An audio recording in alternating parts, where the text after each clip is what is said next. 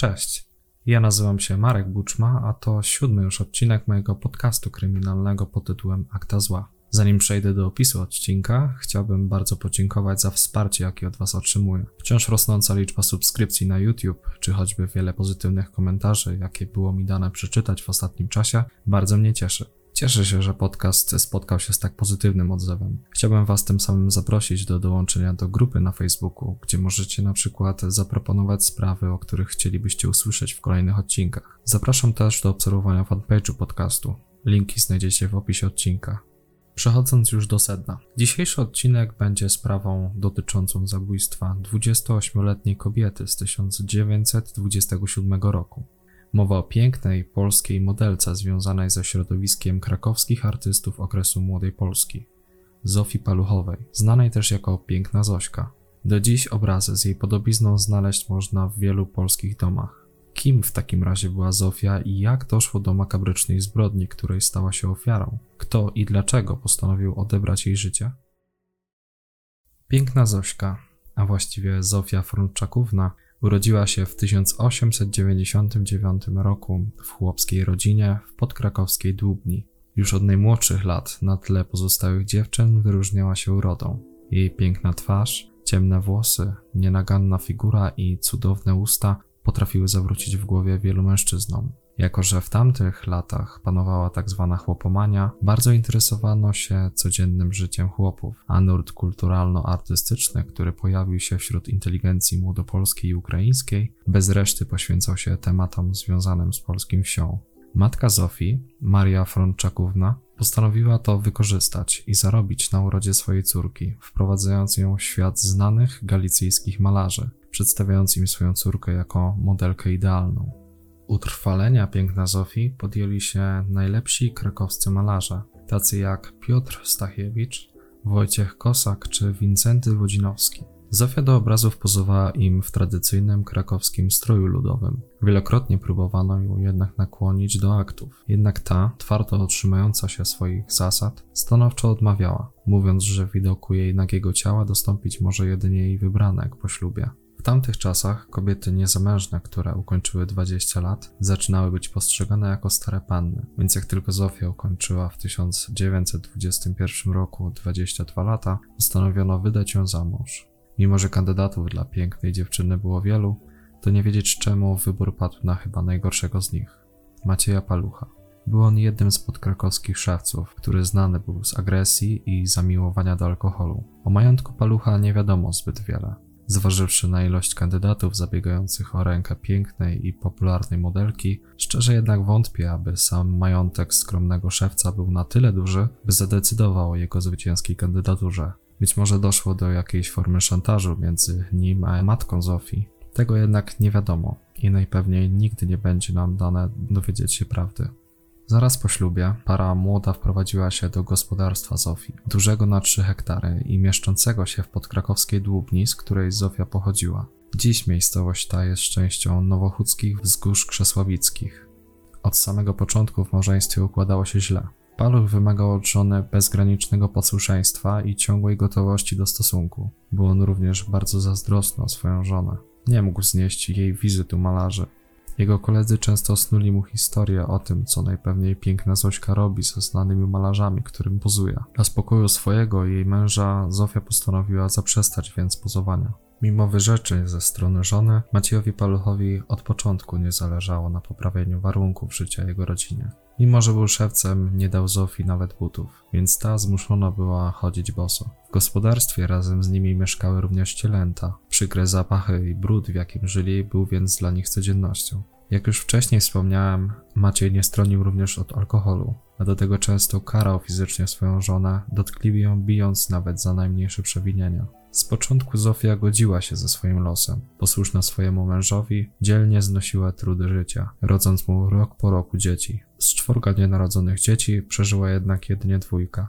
Mimo, że dzieci trzeba było wyżywić, to Maciej postanowił skąpić zarówno im, jak i jego żonie pożywienia. Postawiona pod ścianą, Zofia musiała zadbać o swoją rodzinę sama. Zdecydowała się powrócić do pozowania, z tym, że robiła to o wiele rzadziej niż we wcześniejszych latach. Mąż, tak jak wcześniej, tak i tym razem, było pozowanie piekielnie zazdrosny. Częstotliwość awantur i rękoczynów stanowczo wzrosła. Argumenty mające na celu uspokojenie palucha w zupełności jednak do niego nie trafiały. Zmuszona przemocą Zofia po raz kolejny musiała zrezygnować z pozowania, mając nadzieję, że dzięki temu znikną ciągłe awantury, które zazdrosny mąż jej urządzał.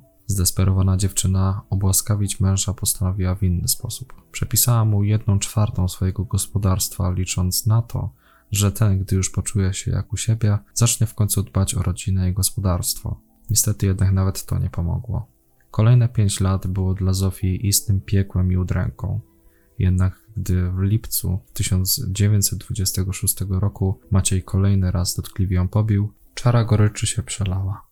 Zofia postanowiła zabrać swoje dzieci i uciec od męża. Schronienie w Krakowie zaoferowała jej ciotka. 1 września 1926 roku Zofia postanowiła wnieść do sądu pozew o alimenty i odwołanie darowizny z powodu niewdzięczności męża. Sąd zasądził alimenty. Gdy tylko Paluch zorientował się, w jakiej sytuacji się znalazł, postanowił nakłonić swoją żonę do powrotu. Wierząca w poprawę zachowania swojego męża Zofia postanowiła dać mu jeszcze jedną szansę i wrócić do domu w Dłubni. To jednak szybko okazało się błędem. Już po jednym dniu wróciła do Krakowa dotkliwie pobita.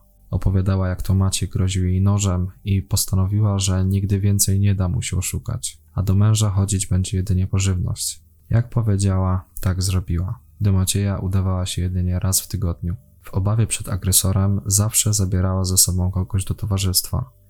Najczęściej swojego szwagra, Marcina Herjana. Mściwy i pamiętliwy Maciej nie szczędził jednak Zofii ani jej ochronie gruźb, mówiąc przy tym, że pozabija wszystkich, którzy będą wtrącać się w ich prywatne sprawy.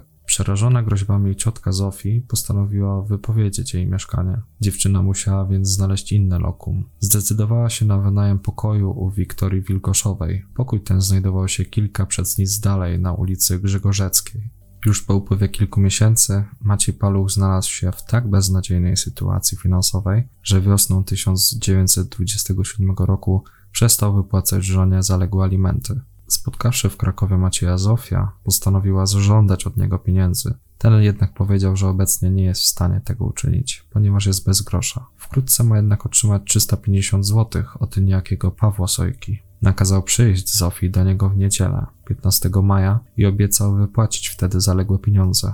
W obawie przed rozprawą, która miała odbyć się 21 maja, zdesperowany Paluch postanowił poprosić swoją żonę raz jeszcze o wycofanie pozwów o separację i odwołanie darowizny. Zofia jednak tym razem nie dała się zwieść i odmówiła Maciejowi.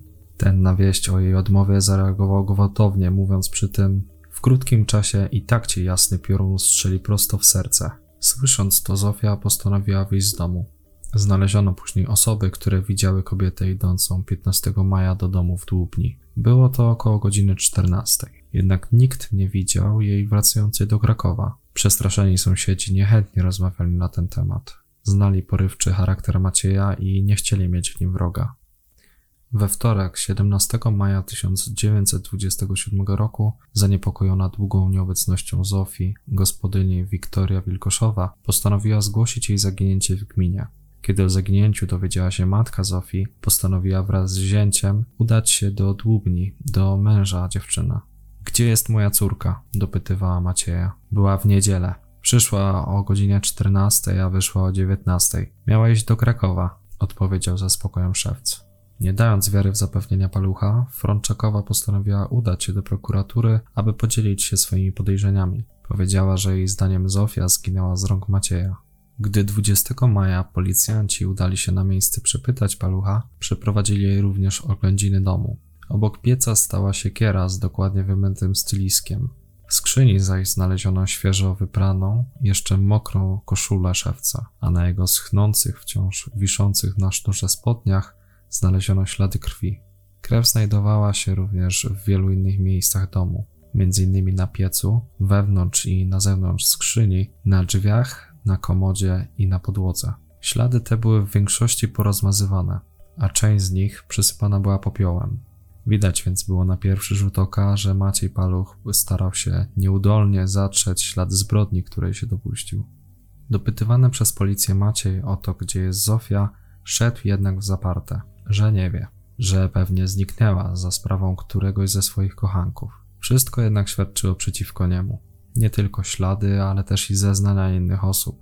Szwagier zeznał, że widział, jak 16 maja mężczyzna szoruje skrzynię, suszy ubrania i dokładnie sprząta izbę. Już wtedy było to dla niego podejrzane, gdyż Paluch znany był ze swojego niechlujstwa. Gdy mieszkała jeszcze z nim Zofia, to ona odpowiadała za porządki domowe.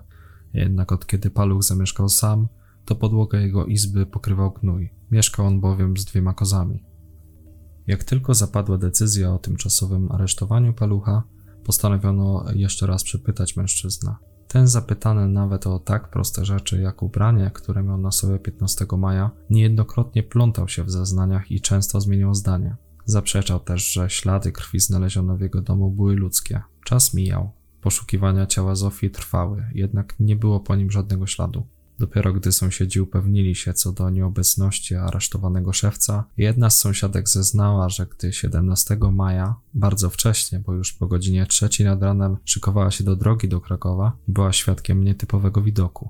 Widziała, jak paluch wraca ze strony Zesławic, siedząc na wozie pełnym słomy, a wóz ciągnął tylko jeden koń. Było to o tyle dziwne, że zawsze wóz ciągnęła para koni. Policja postanowiła więc badać trop i przeszukać korytarz rzeki Dłubni, odległej od gospodarstwa Palucha zaledwie o 800 kroków. Już w pierwszym dniu dokonano makabrycznego odkrycia. Znaleziono bowiem kawałek kobiecej piersi. Przez kilka kolejnych dni wyławiane były też kolejne fragmenty ciała. Pośród znalezionych fragmentów denatki brakowało jednak głowy wraz z kilkoma organami. Wszystko wskazywało na gwałtowną przyczynę śmierci. Na znalezionych częściach ciała nie znaleziono żadnych obrażeń, więc domyślano się, że ciosy zadano bezpośrednio w głowę. Narzędzie wykorzystane do poćwiartowania ciała musiało być bardzo ostre.